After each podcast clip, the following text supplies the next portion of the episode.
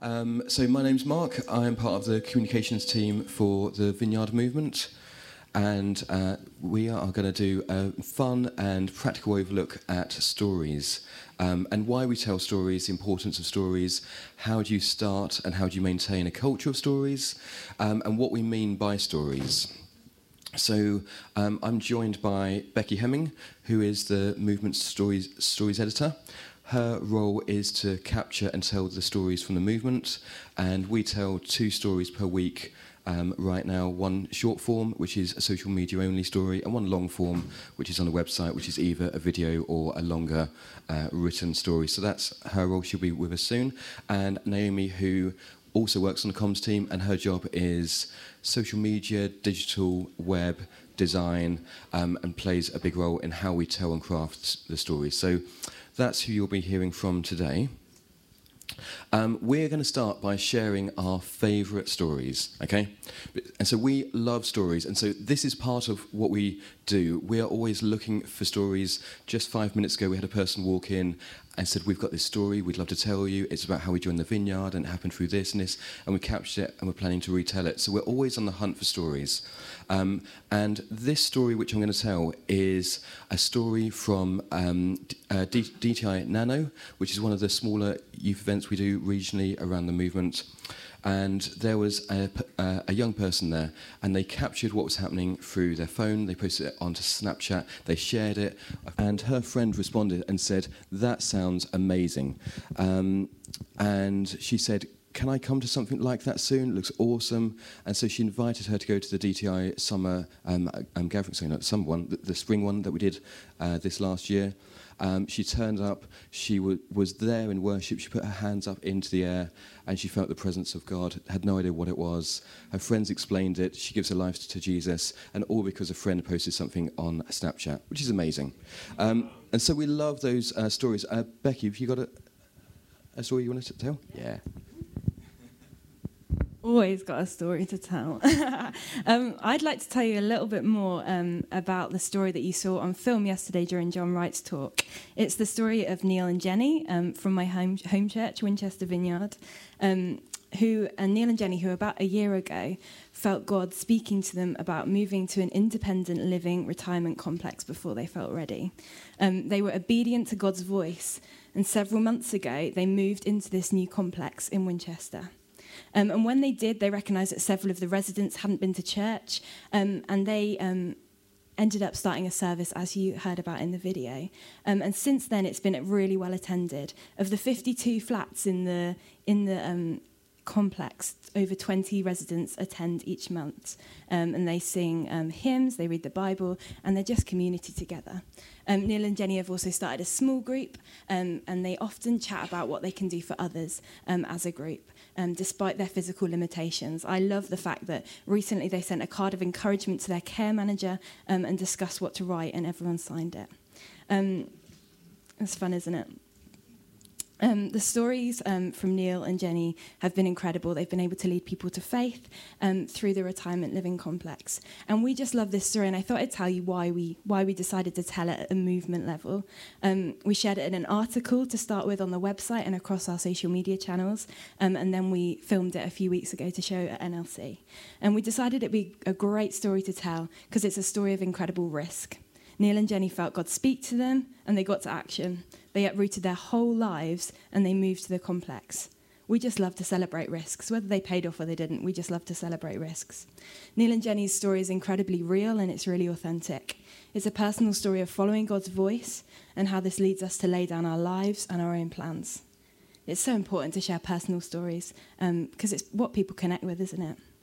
And we saw this morning in ministry, the night after showing um, Neil and Jenny's film, that God met so many people from the older generation. Neil and Jenny's story showed that we never retire from ministry, or we never retire from being obedient to the voice of God. And really practically, because it was so personal, we decided we wanted Neil and Jenny to tell it. Wouldn't have had quite the same effect um, if somebody just shared it and sh- stood up and shared it on their behalf. Um, and so, because they couldn't be at NLC, um, we pre recorded the video and we thought that was best. Um, and it also means the video we can share across social media um, or in different Sunday services if they want to. I'd like to invite Naomi to share us her favourite story.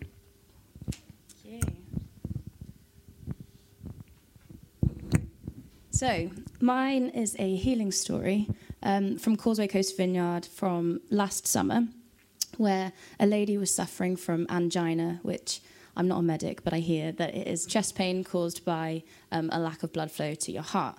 Um, so she was due in to have this procedure and was feeling quite nervous about this. And so a week before, she was at church on the Sunday and went forward just for prayer um, to calm her nerves and, you know, in faith, why not? Let's pray for healing. But that day, the ministry team were children. Um, so she had these kids come up and pray with her. Um, they prayed for total healing. Um, and then when she went to the doctor to have this procedure carried out, the doctor turned to her and said, Why were you booked in for this in the first place? There's absolutely nothing wrong with your heart. Your heart is healthier than mine. Um, so there was literally no sign of the angina anymore. It was completely gone. God had healed her. And what I love about that story, obviously, it's amazing whenever we hear of someone getting healed and the breakthrough that they have that transforms their lives, but also the fact that God used those children.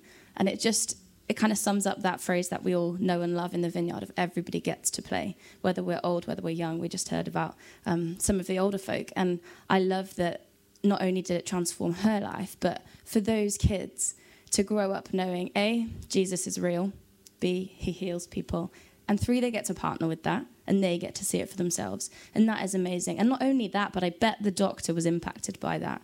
I've not been able to explain, I, I have no idea why that happened, but it did. And yeah, who knows what God's doing in that person's life as well. So we just love the repercussions of it's not just about that one story, it's about the impact that that has.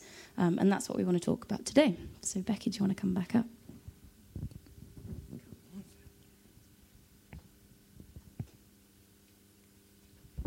Great. So I thought we'd first start about the why. Why do we tell stories and why are stories important in our movement? Well, first and foremost, we share stories because God is at work, and in recognizing and sharing this, we give him the honor and the glory he deserves. When someone gives their yes to Jesus, when God performs a miracle, perhaps we see someone healed, maybe someone's taken a risk and stepped out in faith, sharing a prophetic word, or offering to pray with someone in the supermarket, why would we not want to share what has happened? Why would we not want to point the honor and the glory back to Jesus? When we share stories, we celebrate what God has done and what God is doing. Isn't that wonderful? I could stop there, couldn't I? um, but the incredible thing is that stories release so much more. In the vineyard, we're people who are seeking to live laterally supernatural lives. And so sharing stories plays a huge part in that. Stories encourage us and they remind us that we're part of a bigger family. Sometimes pressing into God in our own context can feel isolating. And so hearing what God is doing in other places reminds us that we're not alone. Even if we're not seeing breakthrough in our own life or community, we can celebrate that God is real, alive, and at work, as we can hear from the stories in different places. You know, in the Bible, we read incredible stories of the Holy Spirit at work in power in the book of Acts. But these stories were never meant to be, the, they were only supposed to be, be the beginning. They were never intended to be the high watermark, but instead fuel us in a hunger for more.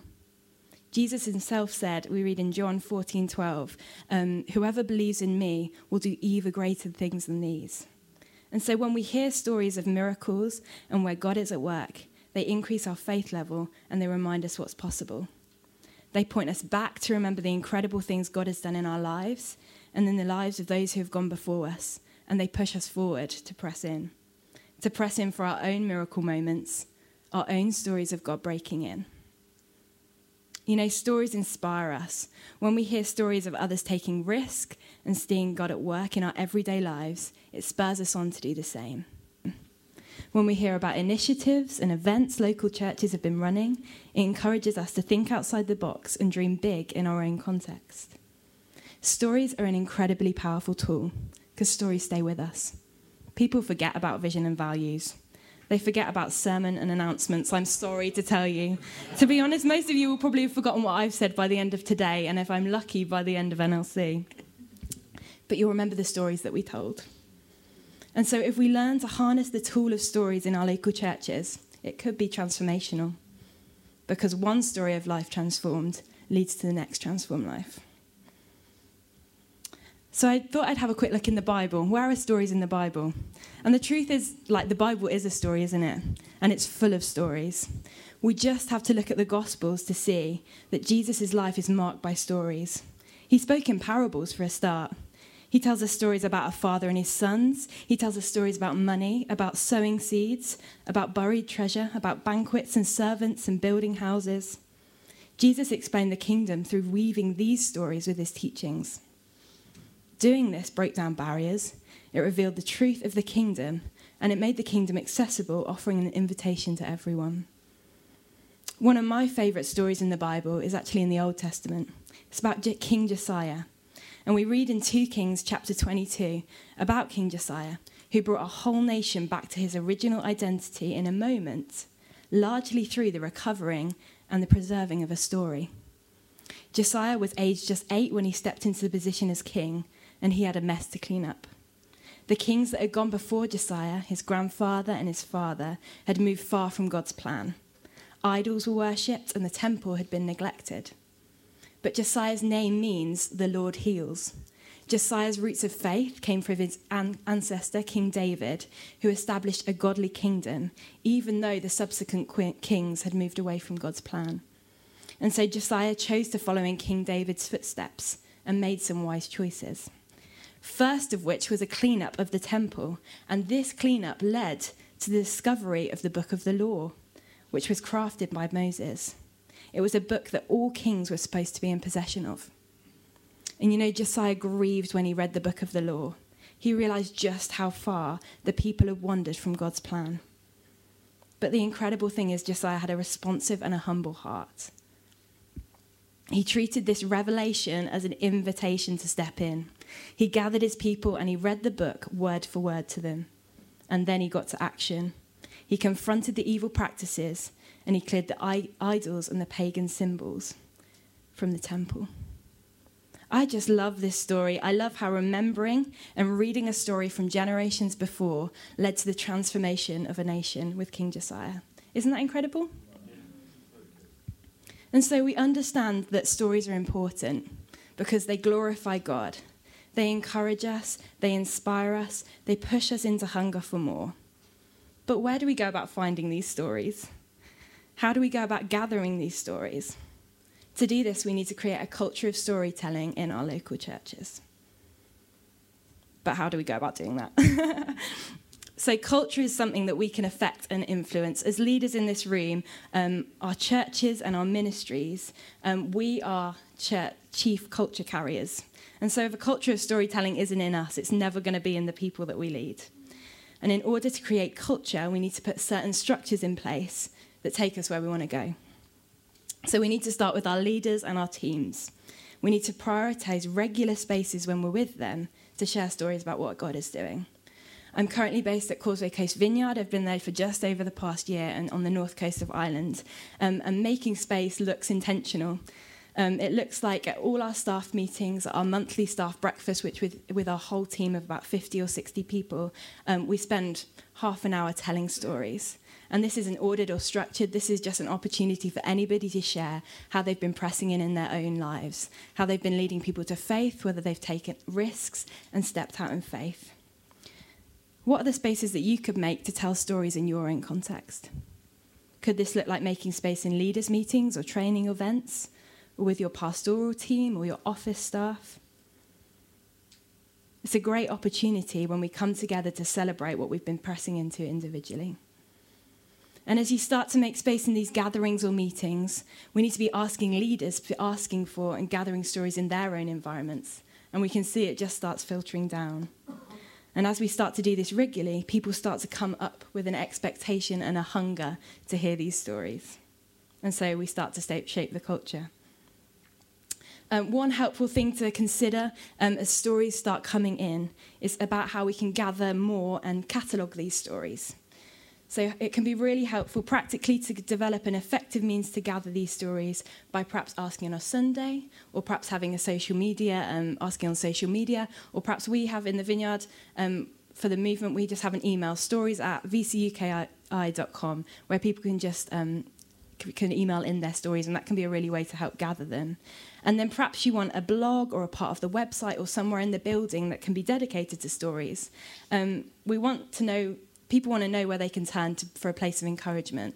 And so we pop all our, like Mark said, we put all our stories on the website so that people know that they can go to go to there and um, for it, that it's a place of real encouragement. And so when we start to gather and catalogue these stories, we can figure out who and where they are coming from. And this will help us to figure out where we can best share them.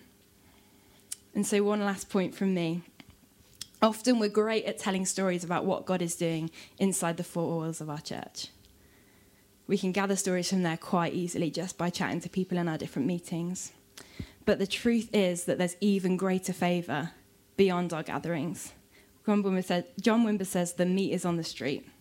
And so, in order to gather these stories of, of um, people experiencing God's love and coming to know Jesus, we need to actually be doing this stuff. We need to be doing kingdom ministry in our everyday, to learn to lean into God's whispers and promptings and take risks when we're out and about. And there's loads of helpful tools to do this. Perhaps you've heard of Jesus at the door or healing on the streets. Perhaps you've heard of treasure hunting or the miracle question. We have loads of helpful resources on the website if, um, if that's something that you'd like to press into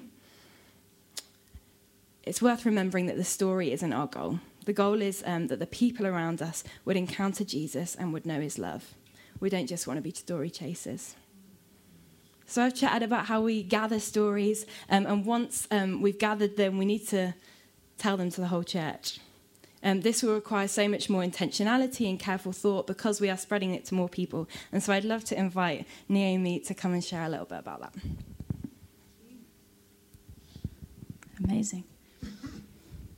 So I'm guessing that most people in the room, well, all of us will be leaders being at the Leaders Conference. And so you're probably finding yourselves in rooms and conversations where perhaps you are hearing the stories.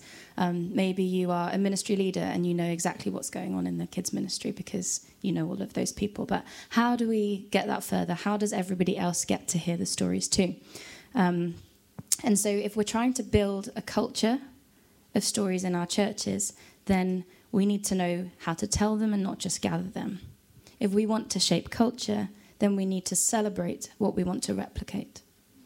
I'll say that again. If we want to shape culture, then we need to celebrate what we want to replicate. When we share and celebrate stories of what God is doing, we are saying that this is the vision for our church being realized, and we want to see more of it. So I'm at Vineyard Church Cardiff, um, and one story that I just want to share with you of replication, of how we celebrated it and saw it multiply, um, was a couple of years ago in our church. We were in a season um, going through the book of Joshua. And so it was a real season of courage for our church. But we didn't want to just hear about um, how to be courageous, we wanted to actually go and do the stuff. So we started this campaign called A Thousand Acts of Courage, where essentially throughout this sermon series, which was about two months, we had collectively across the church to get a thousand acts of courage in the bank. And this was for everyone to play. It wasn't just for those that are super courageous, but we were all stepping out and we were all invited to take part. Um, now, this took a long time to catch on because people set the bar this high and you think, oh, what's what's really courageous? Oh, it's going up and praying for a stranger that they would get healed, and I could never do that because I'm an introvert and I hate talking to people. Um, and so people found that really hard to get on board with. Um, but we we were sharing these in in a, a, multitude of ways. We had a Facebook group where people were. Um, writing in the, the, things that they were doing, however big or small that was. We were also sharing stories from the front of church on a Sunday. Um, and we kept reminding the church that it wasn't about how big or small these things were. It was for you, is that an act of courage? For you, did that take courage to step out and do it? And so, as we began to see more and more stories come in of the smaller things, of maybe I spoke to my next door neighbour, and rather than just saying hello, I asked her how she was doing. Um, I offered to pray for her. All these things that we can we can look at and be like, oh, that's so small, but it's attainable, isn't it? If you hear that and you're like, oh, okay, well, I could do that. I could maybe be interruptible one day. And then we begin to step into this and we push into more and more. So, as people began to share more stories of maybe the smaller things, then we saw more flooding in and flooding in. And we got to a thousand acts of courage as a church, which was amazing. Um, and really, we didn't we didn't want this to just be a season. Um, we wanted this to be changing the culture. We wanted to kickstart something in our church that would carry on. Um, and so we have seen amazing fruit from that. Last year, we saw more than 100 people come to faith.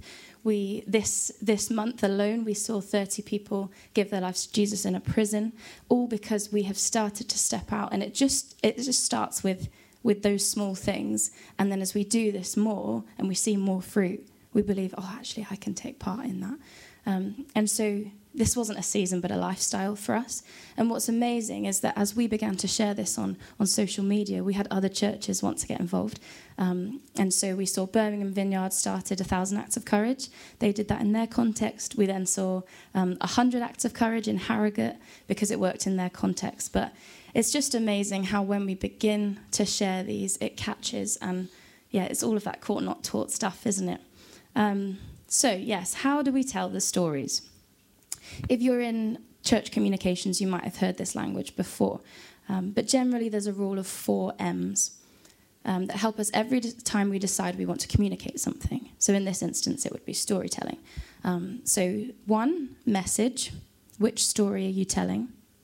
Two is markets. Who is your audience? Three is media. How are you actually going to share the story? And then four is moment. When is the right time to share? So we'll start with message. What is it that you have to say? So Becky wonderfully talked about how we can begin to gather them. So let's take our pool of stories that we've we've now gathered. We have a catalogue and we can't wait to share them with the rest of the church. But how do we know which one to share in any given moment? We want to be careful that we're not just sharing stories for stories' sake. So we need to ask ourselves, what is the purpose of this story? What, what do we want the outcome to be from sharing it? Are you hoping to inspire your leaders? Are you asking a group of people to take a step of faith? Are you asking your church to give financially to a giving campaign that's coming up? Are you wanting to celebrate the miraculous and inviting the church to take more risks? Are you inviting visitors into your church?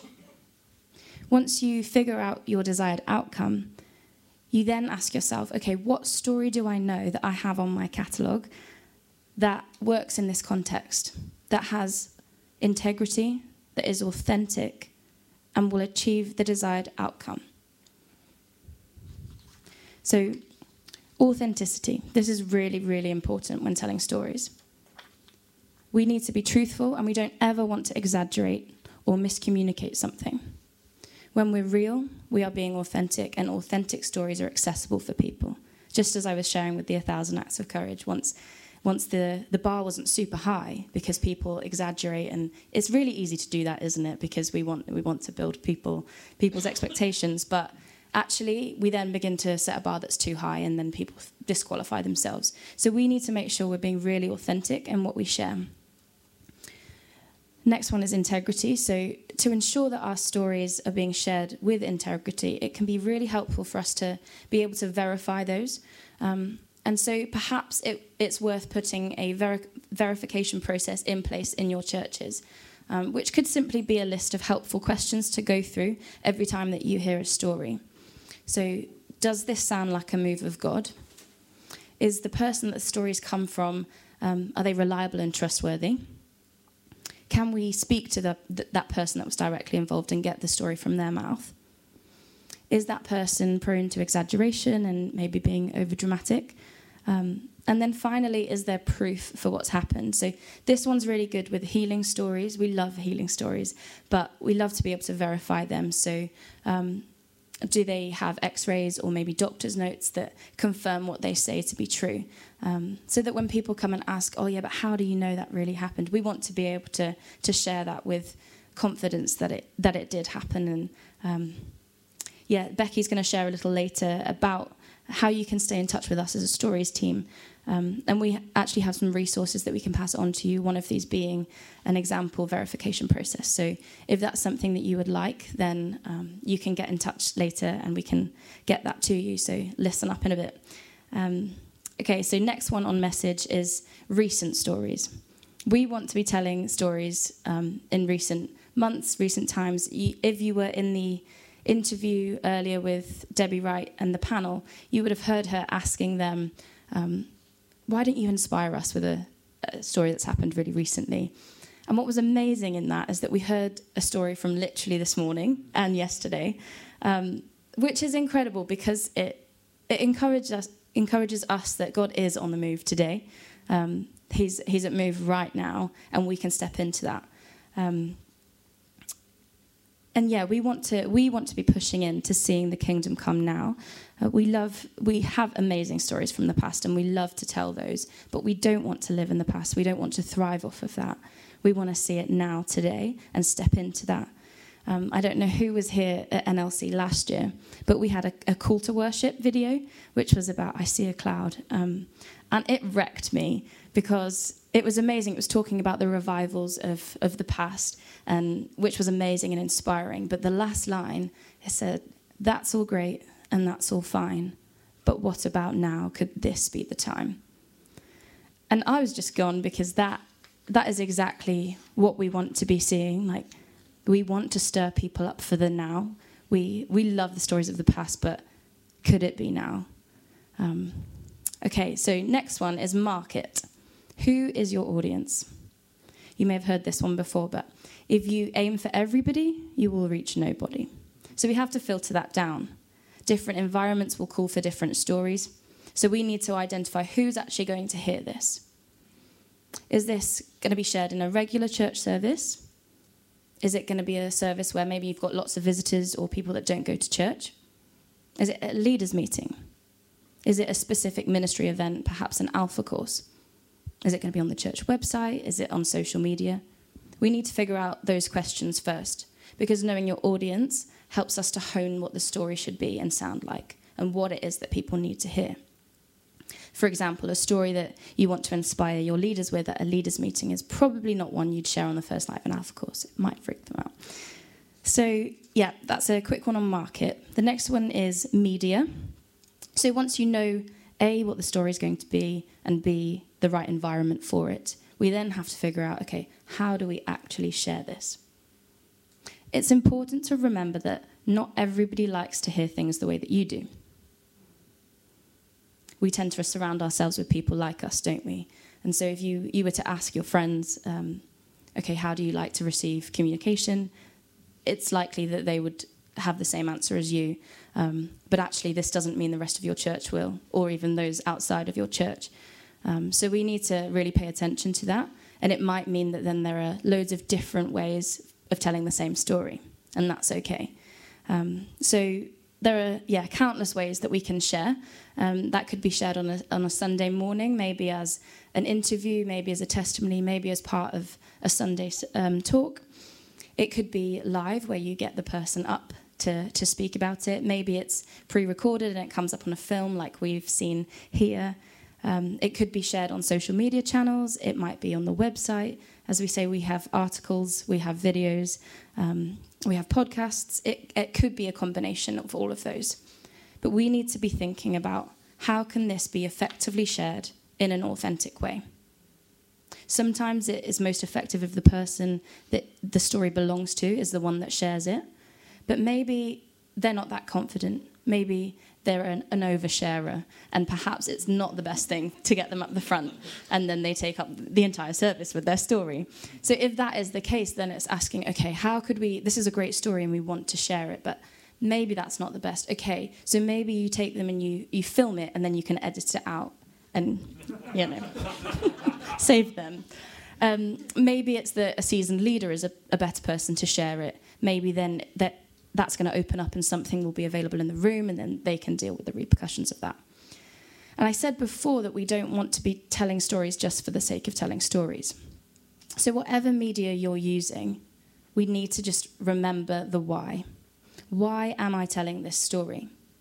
What value is it that I'm wanting to emphasize? Where is it going to be shared? Because this affects how you then script it and word it we need to remember to include any context that might be necessary and explanation, particularly if it's going to those that don't know Jesus. We don't want to use crazy jargon. At the same time, we don't want to waffle on. Um, yeah, so we want to remain as, as concise as possible. Telling of a story can also be linked to further things. So maybe that's tri- further training or event promotion. Um, for example, in the movement, when we Mark said earlier that we share two stories a week, and we never just tell a story to tell a story. We always call for action. And so, whether there if it's a healing story, we then link it to the five-step healing model so that somebody can see it and be like, okay, great, but how do I do that? Well, we've pointed them directly. You can do this too. Um, which is yeah, it's so helpful for people. And okay, maybe there's another story of um, leading someone to faith, but you're like, I've never done that before. How do I lead someone to faith? We'll then link them to an article that takes people through those steps so that we can equip people at the same time to go and do the stuff. Ultimately, we want these stories to be spurring people on to see their own stories of the kingdom breaking through in their lives. We don't want them to just stay as stories, but to act as inspiration and a springboard for the next story to come. Okay, so the next one is moment. How do we share these? Um, and I'm going to pass over to Mark.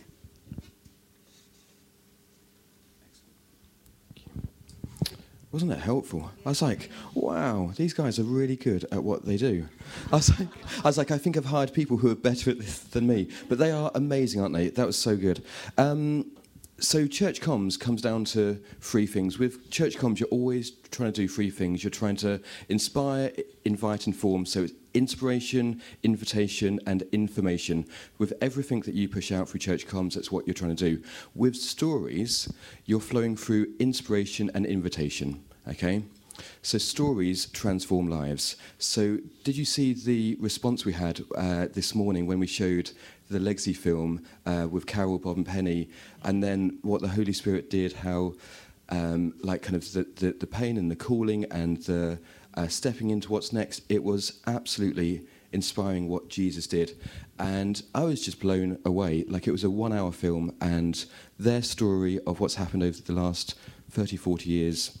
Um, transformed something like it, it changed hearts people who don't know that story like those who do know it transformed it because the story of one transformed lives it kind of ushers in the change for um, for transformation in another person. And so we're always trying to tell stories that you don't forget, tell stories that are memorable. Uh, stories that don't have a punch rarely travel that far. Okay, so we don't hype up things. Um, we want stories that are authentic. However, we want stories that people will never forget. So the story about um, the kids in um, in St Andrew's Chorley Chorleywood and what they did there and how they messed up the, the church there with all the praying and the Holy Spirit mess. It's a wonderful, but we won't forget it. We're like, oh, do you remember that time that they told that story? Like, and it inspires us. We're like, you know what? When the Holy Spirit breaks in, it's carnage, and that's great. Like, all heaven breaks loose, and we love it. So it's not forgettable. But also, we know that Jesus told stories. Um, he explain the kingdom. He had a beautiful way of explaining the kingdom through stories, through parables. He made the kingdom um, accessible to people who might not have known the kingdom was for them or might not have known what the kingdom was. Stories reveal truth, and truth leads to transformation. Stories show that the kingdom is near. And so we're doing all these things. You know, the kingdom is now, it's not yet as well. But also, there are times that the kingdom breaks in and it's now, and we want to share that because we want to celebrate it because you reproduce what you celebrate, which is wonderful. And we recognize that God has a better story for so many of us and for people who are not yet there. And so, stories explain what the Father is doing right here in your church, in your city, in your town, in your small group. Stories shape seasons in churches. So we tell stories that sit into the moment of the vision that you're trying to realize. Okay, so it might be that you're pressing into this time of acts of courage. And so when you're telling stories that reinforce this, you push into a season, and the season is where God's taking you as a church. And that's just really, it's encouraging for your church when they see vision being realized. we tell stories that bring momentum for that moment. So think around uh, maybe you've got baptisms which are happening in six weeks' time. think about what are the stories that you've got from people who have chosen to follow Jesus, who were then baptized. What's their story? Could you tell that far enough in advance that those who might recognize themselves in their story go, I need to get baptized? You know, so tell stories far enough in advance so people recognize themselves in that story. And then, once you've told it, work out what the tools are that you need. So you share the baptism story, you say we're having a baptism in six weeks then what are you going to do next? Have you got a sign up sheet, a link, a flyer, a team floating around with baptism t shirts, all these sorts of things? So we're looking at rhythm and momentum. Like, how can you tell a story for a season that leads to momentum in your church? We're looking for seasonal events. So uh, we are already uh, capturing stories from Christmas just gone, ready to tell the Christmas ones next year. People who came to church for the first time over Christmas, uh, that we can tell in November, that would inspire people to invite people to their Christmas services. So you're always thinking like, how can we use stories to push into what we're doing as a church? Okay.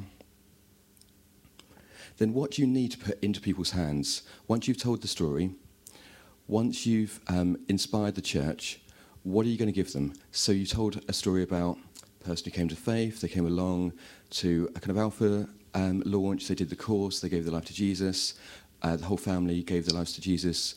Uh, they were transformed. We all have those stories.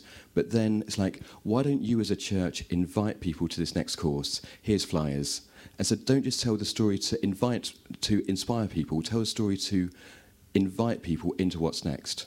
So having flyers, things like that ready, make sure your website's ready, make sure the flyers are ready, your sign-up sheets, all of these things, have these things lined up so that when you inspire people, they've got something to do with the inspiration, because otherwise you're just building up that, oh, that's amazing, and nothing happens. So it's amazing, and I want to play my part in what's next, okay?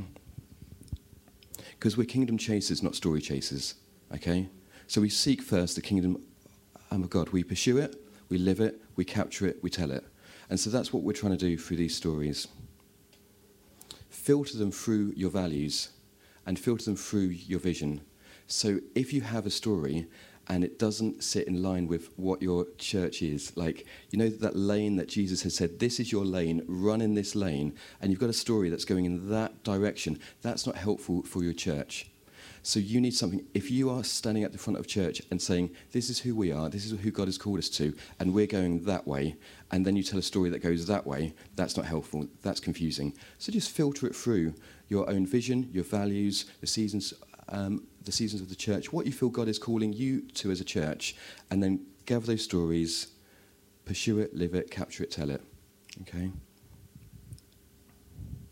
How are we doing? It's a lot, isn't it? Um, a lot goes into being intentional around stories, and it's not because we want to um, make it bigger than it really is, but we think through these things because it matters. It really matters that we do justice to what Jesus is doing in our churches, in our towns, cities. I think it might be really helpful if we take some questions. You might have some questions. Why don't you guys come and join me? Well, who's got a question around stories?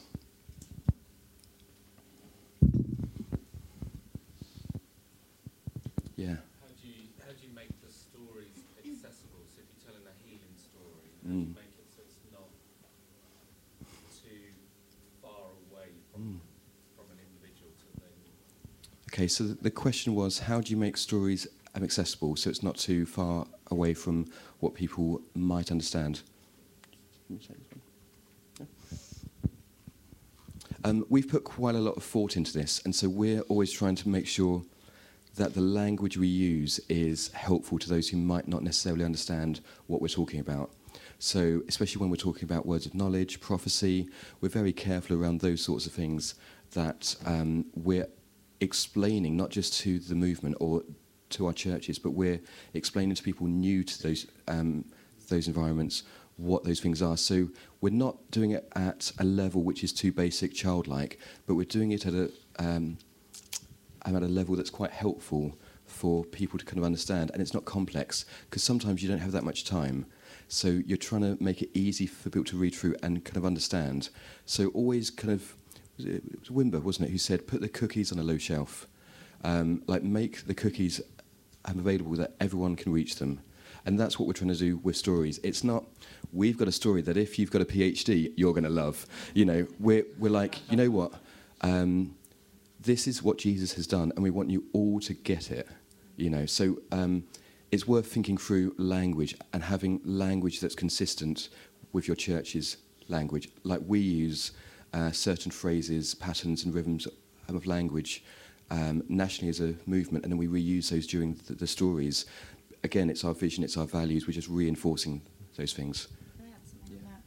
I think it's also important to tell the failure stories. Um, which again, with this authenticity of when I was talking earlier about this, a thousand acts of courage, sometimes those things didn't end up in somebody getting healed, but that person still stepped out. And it's bringing that bar down for people. It's not just we're only going to share it if it's a success. It's we're going to celebrate the risk taking. We're going to celebrate the stepping out. And again, that comes into your vision. If if what you're trying to push into is courage, then we've got to be sharing all of these different things. And also with the movement, we we said that we share one short and one longer story. Um, the short one ten, like, tends to be a, a, small thing, and the longer one maybe is those things that it's bigger and it's more out there, and perhaps we've we've got a, an amazing interview that we can have with somebody, but we have a whole spectrum of things that we want to be celebrating, and no matter how big or small that is, I think it's important that we that we share all of that so that somebody in your congregation can sit there and be like, "That's me. I can do that." Um, and then as we step out in these smaller things, then we get more confident in it. Cool. What about stories that don't have the ending yet?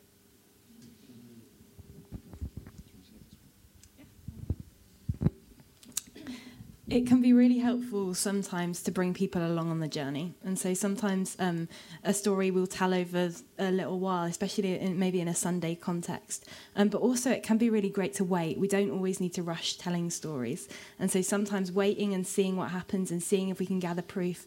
Um, it's a real tension between wanting to share right then and there what is happening because we want to tell current stories, but actually, um, you just have to weigh up and say, look, this could make so much more impact if we waited a month until the next doctor's appointment and they could um, prove with the scans or the results. And so, really, it's just a case of um, whichever you have to weigh up and see. Um, so sometimes it's great to bring people on, the journey with that, um, and maybe you can share and reshare over several weeks on a Sunday, or perhaps it's better to wait and then you know that story um, when they do come back with clear scans or whatever can have an incredible impact.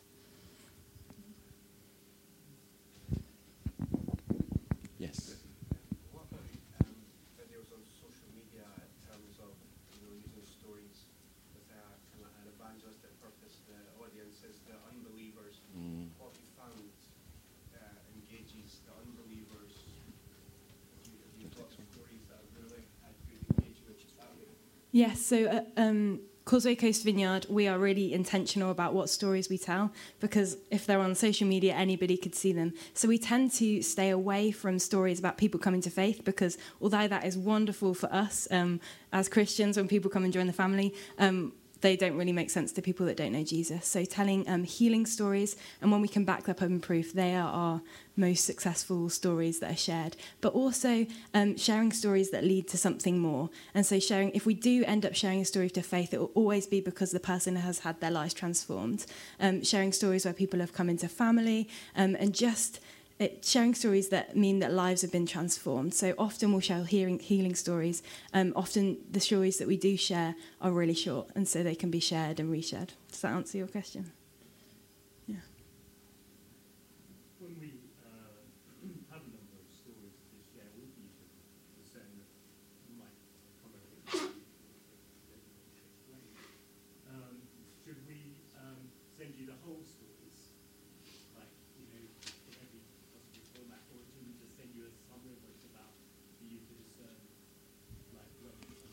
Please send me the whole story. Send me any story you can. If you guys, that's just, if you guys have got stories of what God is doing at church, if you've got stories of life transformed, if you've got stories of people being healed or people coming to faith, please do email me at stories at vcuki.org.uk. See, it's on the board behind me. Um, I'd love um, for you to pass on anything and everything, and then we work out where we. Sometimes we use those internally, sometimes we push that on social media, and we'll always come back to you and check for permissions and stuff. But yeah, send me anything your way. Um, but also, if you'd like to stay connected into us um, as a Stories Tribe, this I've been doing this job since June, and it's really exciting getting more people on board. So if you'd like things like our verification process, if you'd like to stay in touch, um, just email your name and say that you'd like to be in that group. So email your name to Stories, and I'll pick you up in the next few weeks um, and just stay connected to us because we just love to have people that are passionate about telling stories um, all over the UK and Ireland. That's really exciting. So I'd love to connect with you further.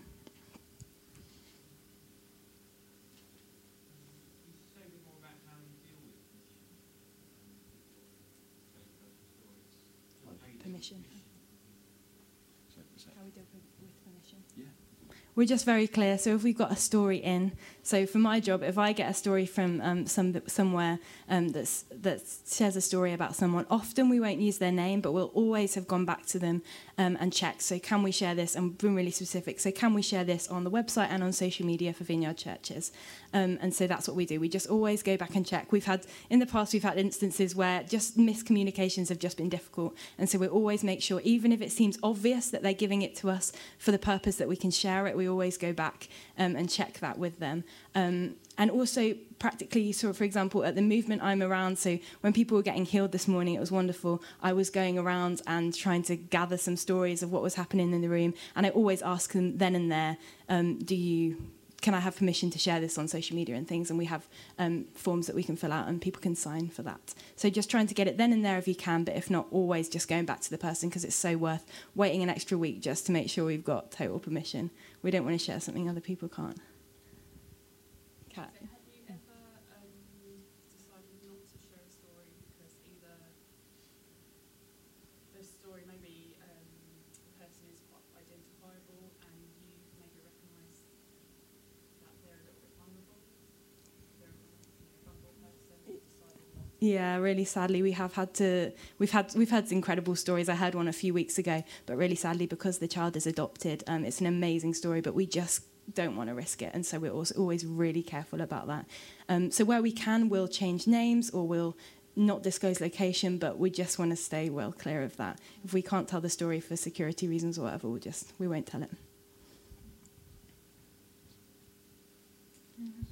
Can I quickly add something on that as well? I think sometimes you, if you ask for permission, I've had this before where the person has immediately said no um, because it's really recent and really raw for them, and but it's an amazing story. There's no harm in asking them a month down the line whether they're ready for that to to go up because I've had that um, in our church, church context as well, and it's a story that might be okay to share with in like a staff meeting, but you just can't do it on a Sunday um, because that person feels too vulnerable in that moment. But a month down the line, they're like, okay, I'm ready for that now. So um, don't be disheartened as well.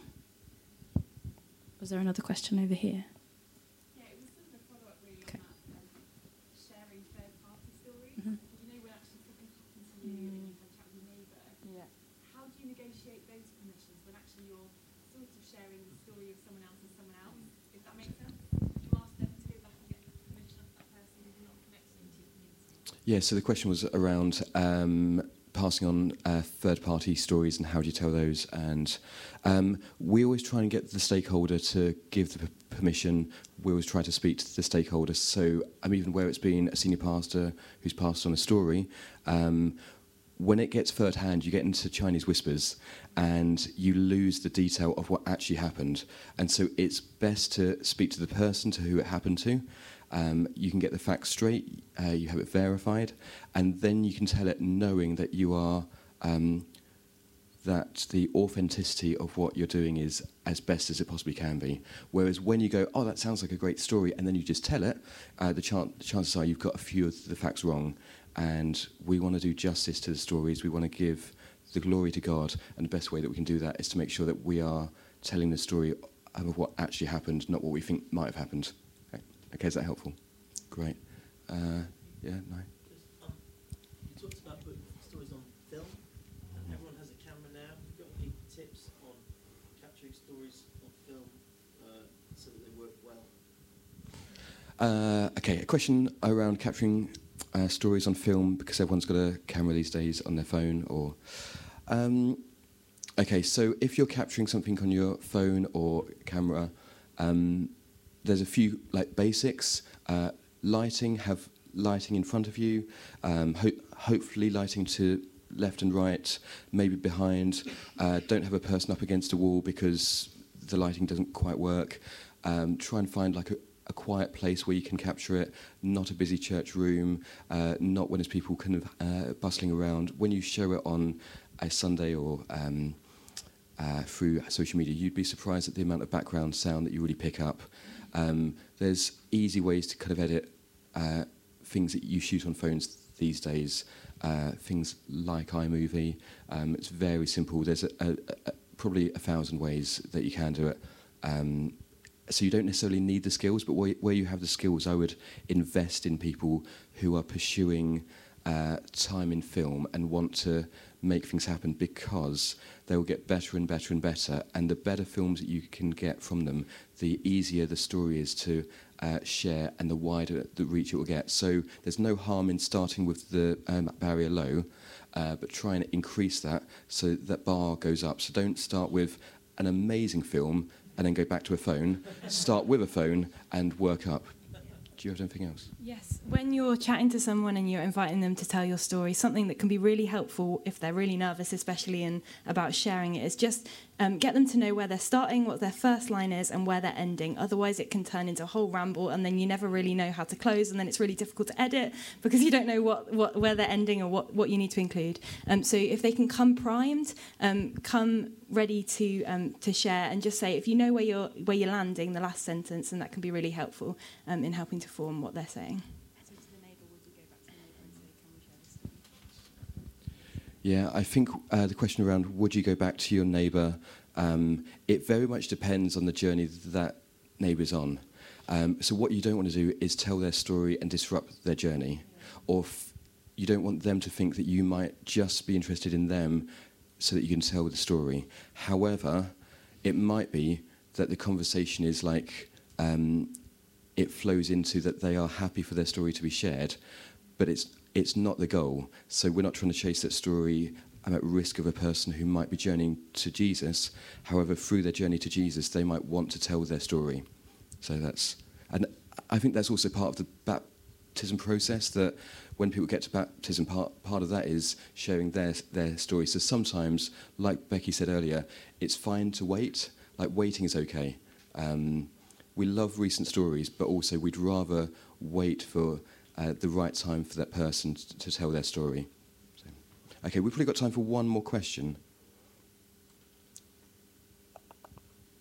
Um, how, for a local church, how, so we've got stories at whatever local church, what is good ways to encourage people to send us your stories? Okay. So, how do you encourage people to send, to send in stories? And this is part of like, how do you have a culture of storytelling? You cannot just tell people once that you want their stories and then wonder why you haven't had stories. It's like all the time, every week, when you share stories, like we did this morning when Debbie shared some stories, then she said, send in your stories. And then we had, what, four people come to the back, share their, their stories. So when you share a story, you then always follow up with, we'd love to hear your stories of what God's doing I mean, your workplace, your home life, how He's transforming your life, those lives around you. And you're always pushing those out. So whenever you share a story, we probably, on 75% of our stories, have a line at the bottom, please send us your story. So part of this culture is um, we don't expect people to just think, hmm, I should send in that story because they're living that story. But we'd love to um, inspire people by sharing the story that they're living. Um, and so it's, re- it's repeating that over and over again. Send it in, send it in, send it in. And the more stories that you tell, the more stories people send in. So I think we've had, how many stories do you think we've had today? 20. 20 stories, I'd say, and we're just pushing it over and over and over again. They're only the ones that we know about. Yeah. There's tons more that are happening in the room that we're just trying to get people kind of to come and tell us about. Um, we would love to, well, we've got some of those. Do you want to? Um, if you you might still have a lot of questions. Um, if nothing else goes in today, get this book. Mark Crosby, our very own Mark Crosby, wrote this book, and it's about communicating church in a digital culture. So, some more of the questions around social media and how do we effectively share these things um, with those beyond our church walls and our church family and things like that. Um, it's so, so, so helpful. Um, it helped form a lot of this talk. Um, and it's, yeah, he's a man of a lot of wisdom. And so, if anyone in church comms or anyone that's at all involved in church ministry, it's a really, really helpful tool. Everything that we do is communication, um, whether that's just talking to our neighbours, our friends, whether it's speaking from the front at church, whether it's on social media. So, yes, we really, really recommend this book. Um, so we've got a stack of these we'd love to give to um, some of you um, because we've only got. There's a lot of you and not many books, um, but um, is it okay if we pray for you? Can you stand up?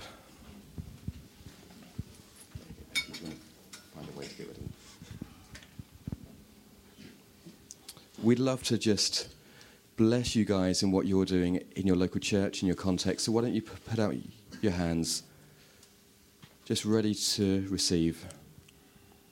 Come, Holy Spirit.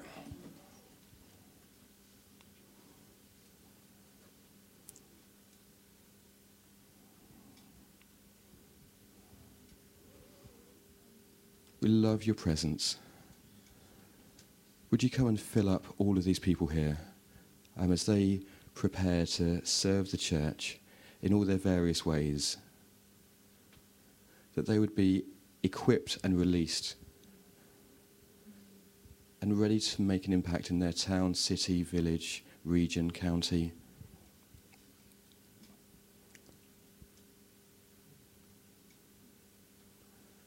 Holy Spirit, would you give them the knowledge and the wisdom that they need to tell the stories of what you're doing? Stories that would inspire a city, stories that would transform a neighborhood, stories that would awaken families, stories that would change lives, soften hearts.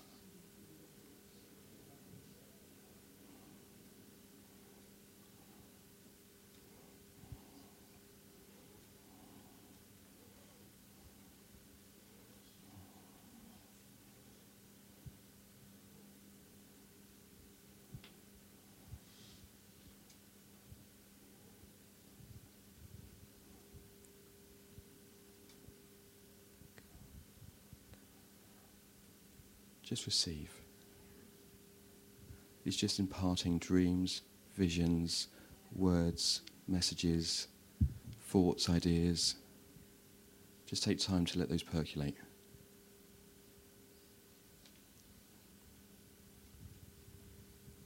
And so we bless you.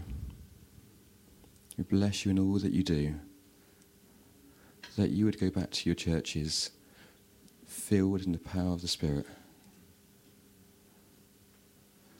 That this would be one step into uh, a culture of storytelling that would help to shift something in your church. Amen. Well, guys, thank you for coming. We appreciate it. We value all that you do in your church. Uh, we'll be floating around for a bit. There's a pile of books over here somewhere. Help yourself to those um, and drop us an email if we can help in any way. Thank you.